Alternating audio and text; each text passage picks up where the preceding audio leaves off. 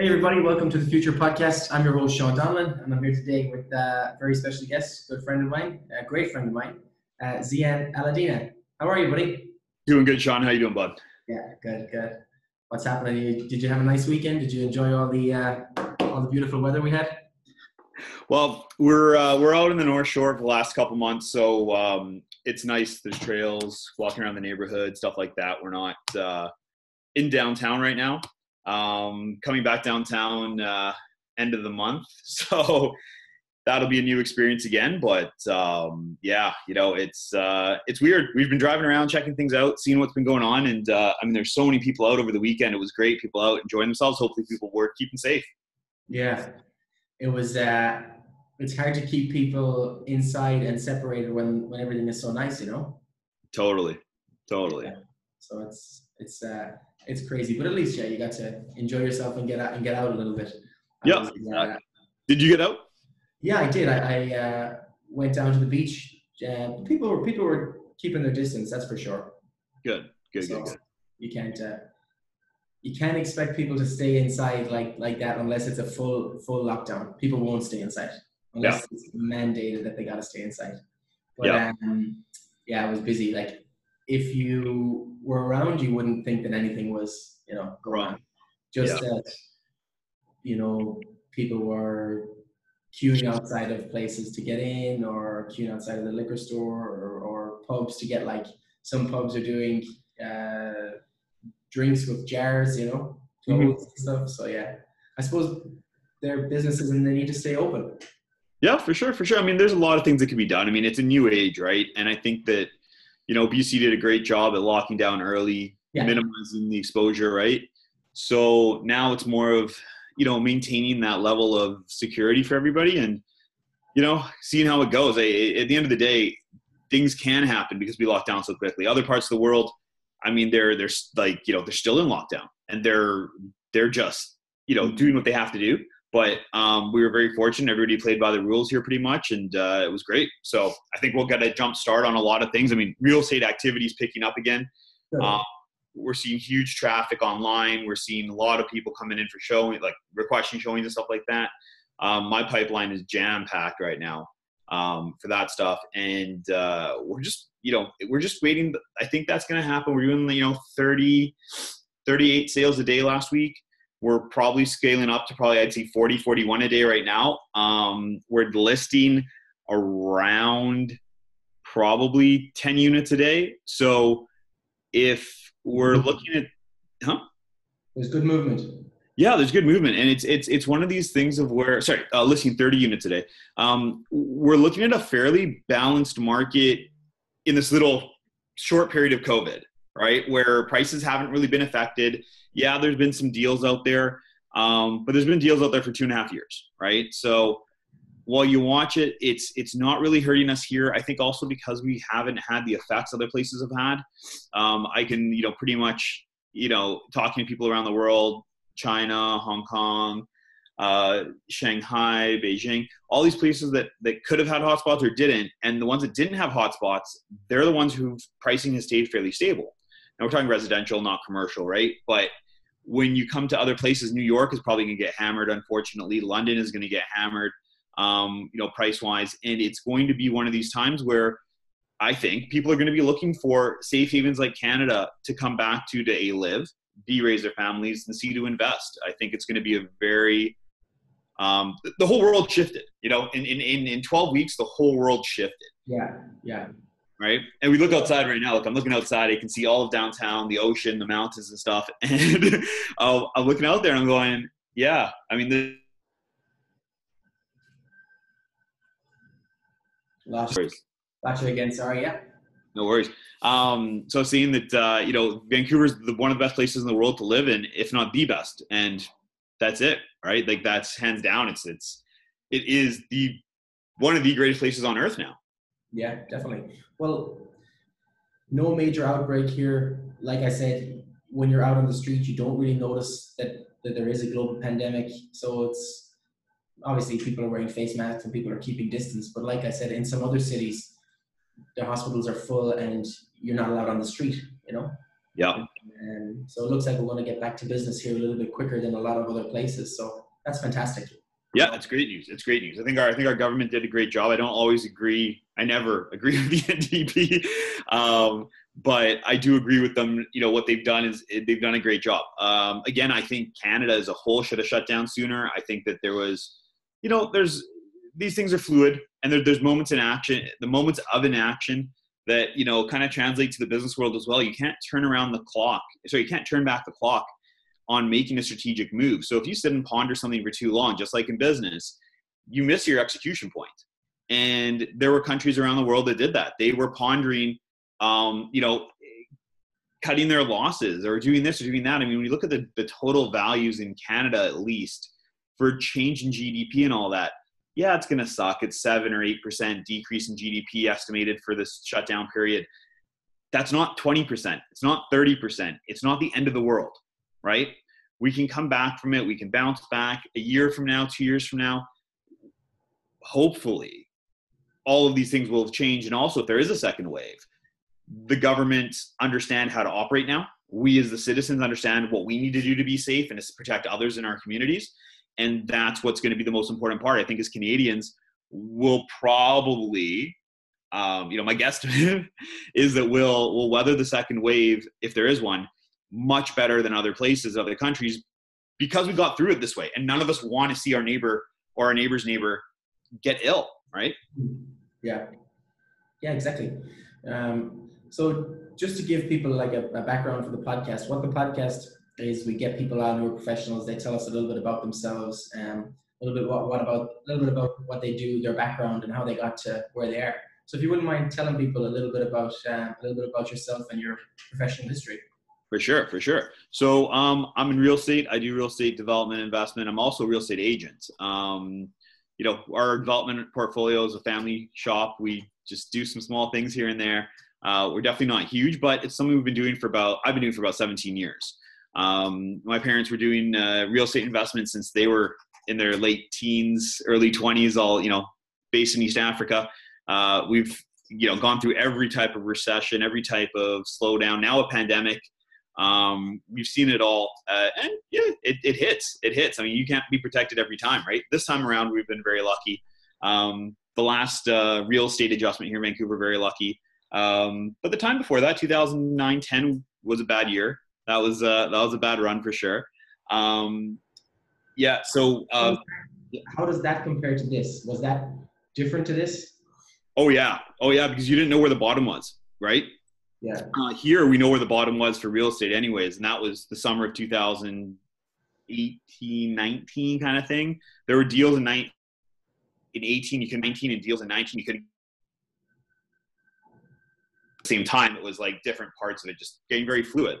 Um, so we know where the bottom was because everybody came out of the woodwork, and the market last year is just coming up back again, right? Um, the pandemic slowed that down, but it also showed the longevity of our market and the tenacity of it and the fact that people don't have to sell here in Vancouver, unlike other markets. And our government, CMHC insured mortgages, um, the way that the banks did the deferral program, I mean, it's phenomenal. Like the deferral program, just give you an idea, uh, just for anybody listening this may not know about it, the deferral generally for most of the banks and credit unions, it actually goes to the end of your mortgage. They add it to your mortgage balance. It's not like it's due and payable in six months. It's due and payable at the end of your mortgage.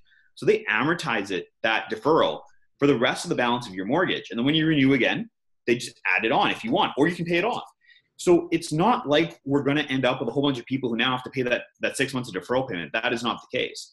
So that coupled with CMHC insured mortgages, the fact that our government, you know, underwrites a lot of our mortgages um, with CMHC insured, and there's a bunch of different stuff there. Of course, there's a whole different world of things, but a lot of the way that the Canadian real estate industry was created and, and stays alive in that way is we have a lot of government support in certain ways that we don't go in a mass bankruptcy like the US in 2008, 2009. Um, you know, good story for you there. Uh, I know I'm getting off track, but the gentleman from the, the guy from the big short, right? He was a guy who made a killing in 2008, nine in the US with his, with his crew guys. They came up here four years ago and maybe five uh, did their whole thing, toured Vancouver, toured Calgary, toured Toronto, I believe. Um, they came and shorted the U- the Canadian banks. the biggest thing they didn't realize, I had a hedge fund buddy who who, who was uh, you know from California who knew what they were doing and intimately knew what they did in 08, 09. Nobody from the states understood that we have CMHC, so that our high risk mortgages, which are you know non-conventional, 25% or less down payment, or 20%, something like that, um, you know, 5% down, 10% down, those mortgages are CMHC insured. They are underwritten by our government. So they don't go bankrupt. So when the when somebody goes into bankruptcy they can't pay their mortgage, the bank gets paid out by the government. That person still gets, you know, they have their issues, but the bank is saved. Um, you know, some interest, some penalties are lost, but they still get their money back. Prevents a collapse. Exactly. And that's the beauty of it. And that's what a lot of people didn't realize when they were shorting Canadian banks or Canadian real estate. Warren Buffett understood that. That's why he bought Home Trust, right? Um, that was a great acquisition from his side. Uh, whatever reason, the the big short guys, oh, sorry, other people were shorting Home Trust once Buffett bought it. Again, not understanding what happened, and that pushed Home Trust pricing downwards, where it should be a much stronger company than it is today. That being said, um, we know there's an end to the pandemic. We know that we can work through the pandemic. We know the demand is there, and we know demand is coming. So when you look at things like that, I think that our market is much better than it was. We've got a kind of forced break. I stopped working altogether um, for about four and a half weeks. Not altogether, you know, doing my stuff with my clients, whatever. But none of my clients needed to sell. None of them needed to buy. And my response to them was, "Let's sit back and wait." Yeah. Right. So it's it's interesting. So for me, um, getting back to the the, the question at hand, um, first business. I was 16 years old, car detail shop my dad threw it in my hands. Here you go. Uh, run a business. Six months later, it was gone. I was 16. Um, learned some great lessons from that. Um, been doing real estate since I was 21. Um, in sense of investing and doing that type of stuff. Uh, owned my first building at 26. I've owned buildings in the downtown east side. I've owned everything from parking spots to uh, buildings to condos, houses, land assemblies, bare land, um, SRO hotel style in the downtown east side and elsewhere. Um, I've owned pretty much everything. I think the only thing I haven't owned has been uh, ALR land. I've been involved in a couple of deals with ALR land, but I haven't quite been on ownership on that. Um, and uh, yeah, I mean that's pretty much it. It's it's I mean, we've done everything pretty much in in the realm of real estate. So um, oh, and industrial. I've never owned industrial. So okay. yeah. So that's me in a nutshell. I love cars. That's how we met. Um, you know, uh, I am a gearhead uh, to the ex- not to the extreme. I'm a gearhead with with patience and persistence. I'd like to not get divorced, so I don't buy a car every time I want. Otherwise, my wife would murder me. Yeah, yeah. Brilliant. So, uh, just back to kind of what you had mentioned about the overall um, the overall market and yeah. COVID and how how that's changing things. What changes have you seen in your day-to-day business structure? Like i've seen a lot of your um, instagram content and stuff where you know you, you're in the gear and obviously you're trying to make your clients feel comfortable. Can you give me an insight to that? Yeah for sure. I mean what's happened now is more i was doing digital marketing everything from day one now what it is is getting the people on the other side to actually understand that um, and understand that the video tours are there. I've got, you know, I do these 3D matter 3D 3D Matterport tours for all my listings. They're like 700 bucks a listing. People used to be like, "Oh my goodness, that's insane." Well, no, but I've been doing it since day one, so people all over could go every corner of the house, right? Now it's about talking to my clients and saying, "Look, we're not going to get the opportunity to walk through every single open house anymore because there's no open houses." Now we got to be a little bit more fine tuned, a little bit more focused, and again, we're at that point where demand prior to COVID was getting pre-COVID was quite high. We were in multiple offers all the way from January to like probably early March. Like it was crazy. Um, I did a bunch of deals from January 1st onwards. Uh, every single one of them, except for one, was in multiple offers. Um, so now is a time where there's deals to be had. There's ways to be, you know, a little bit more aggressive, cleaner offers, this, that, the other. Try to get the property for good value, but nobody's fire selling unless they need to. Um, nobody's accepting something that they don't want. And I think again that just speaks to the market, right? So the adjustment's been been interesting. I'm going on tour again, you know, wearing gloves, wearing masks. Um, I'm on tour again uh, a couple times this week with clients. It's you know they're taking their own car. I'm taking my car. We're we're there. Yesterday, I was with a client, walked through their house with their contractors, sold them a house um, in uh, February or March, and we walked through the contractors. Well, there's 12 people there, so we're going in six by six. We got booties on, we got gloves on, we got masks on. You know, it's nobody's shaking hands. Obviously, um, we're all keeping space. It was interesting, um, but it shows business can be done. Yeah, definitely. Couldn't agree more. Um, you're somebody that has their finger on the pulse, especially in um, real estate, but also in the rental side. Mm-hmm. You kind of know what's going on there. You see a lot of things. Um, what's happening there? I see a lot of a lot of uh, units available now. It seems like a lot of people have either, if they live in the interior, they've gotten out of the city. If they live in another country, they've you know they've left Canada to go to that other country. And um, what do you think will happen with the rental market? Will we see more vacancies? Well, I think we will for a bit. And part of the problem, not problem, part of the situation will be is that at a certain point, construction's been slowed down. A lot of projects were pulled the last year and a half, two years. Um, a lot of rental projects weren't getting approved. So supply wise, I think that we're going to end up back to equilibrium again, where we were. You know, equilibrium kind of settled down. We're looking at two grand, uh, a one bed that's you know I think still fairly realistic in some parts of Vancouver, some parts it's not. Um, what we're seeing out there, and I'm seeing with especially all of our tenants, all of our tenants have paid, commercial and residential tenants. So we've been very, very fortunate. Mm. Um, we now, I think, as of Thursday, every single one of our residential tenants applied for the potential of a max $500 from the provincial government. Um, we've been starting to get those deposits in last week and this week. Um, commercial tenants, they've been paying. It's been good. Uh, but again, I think we're going to see one of the biggest segments in the market. We're going to see a pro uh, a decrease in activity will be commercial office and commercial retail. Um, those are going to be markets that are going to get absolutely hammered by all of this. Um, we have a lot of office buildings coming up in Vancouver. I talked to a few guys in, in office leasing. They've literally just said, I'm going to not work for the next four to six months.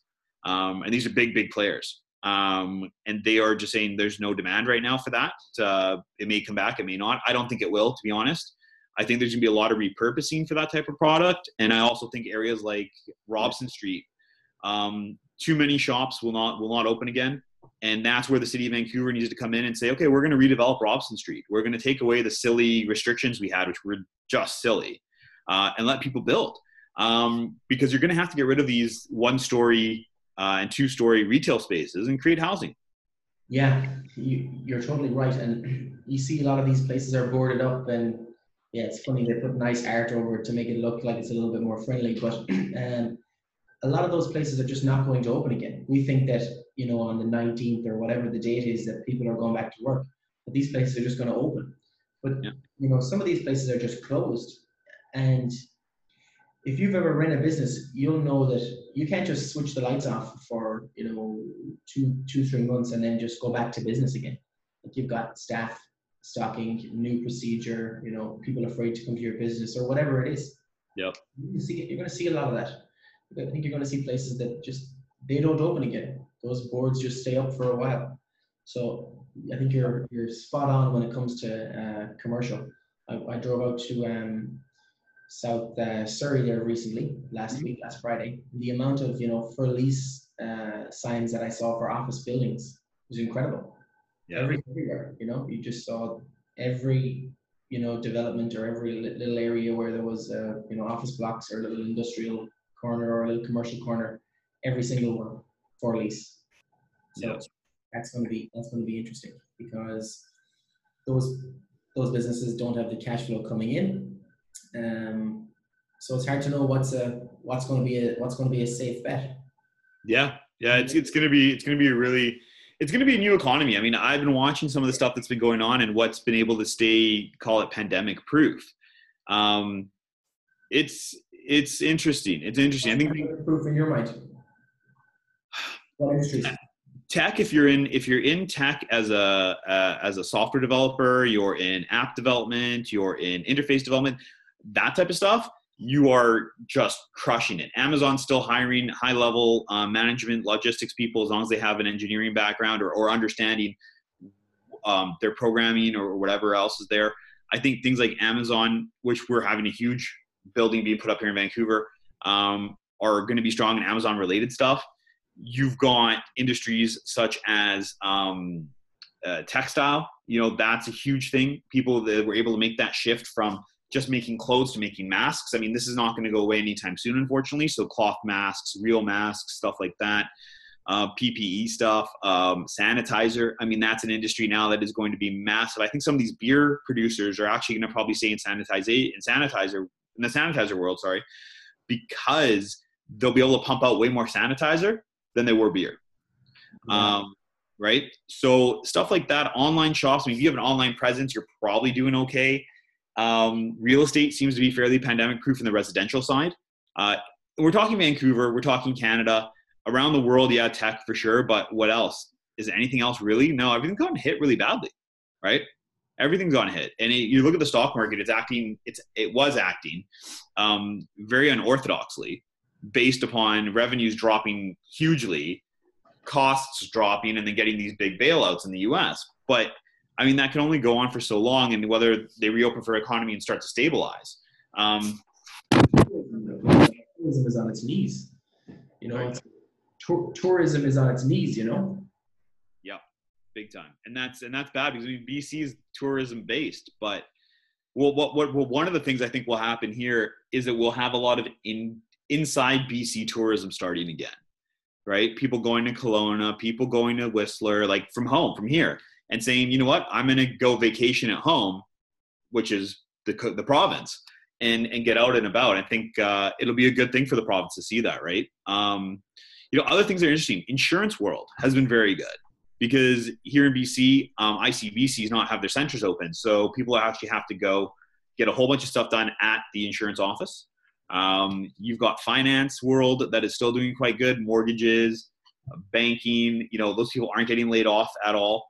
Um, some of the mortgage brokers out there are actually doing more business than they were before, just because people have re- people have got the time to get things organized. Uh, they're also realizing that it's a good time to get into a new property, re- sorry, um, refinance, get more money out, um, because you never know when you want that money for a rainy day, and and things like that that happen. Right now, the banks are still lending. The rules have changed a little bit for depending on the bank, but they're still lending money, and that's massive. Yeah. So yeah, you know, and it's like the old saying goes, uh, tough times don't last, tough people do. Yeah. Uh, before we go, we're nearly out of time here. I just want to ask you a question that I uh, ask most of the guests that come on. And when you got sidetracked, I knew we would, and we would just be shooting the breeze. Um, yep. If you you have any, you know, 21, 22 year old guys listening to this, or or you know, or whatever, or yep. or 41, you know, we don't care. And you want to give them a little bit of advice about how to get through this or how to improve their productivity, their business, anything, what advice would you give them? Three things keep your costs down, especially if you're young. No need to be flashy. Instagram doesn't last forever. Two, you've got buy property. One thing that we've seen through all of these ups and downs is property always holds its value, especially in Canada. Calgary excluded, unfortunately. Uh, Alberta excluded, unfortunately. But if you're able to buy, buy and hold for a long term. Three, set your goals and focus. There's been times when I wasn't focused, two years went by, three years went by. And I looked back and I went, wow, I wasn't focused. I was too busy partying or hanging out, doing stuff, right? Traveling. Um, I've lived in other part of the other parts of the world a bunch of times. And when you come back to it and you realize, oh my God, I spent 24 months of my time not doing anything. And now I've missed the opportunity. Again, you can't turn back the clock. Going right back to the beginning of the interview, you can't turn back the clock right? So you got to do it now and and stay focused. If you don't stay focused, you're not going to win. So one, keep your costs down. Two, get into real estate. Three, yeah. Focus. Hundred percent.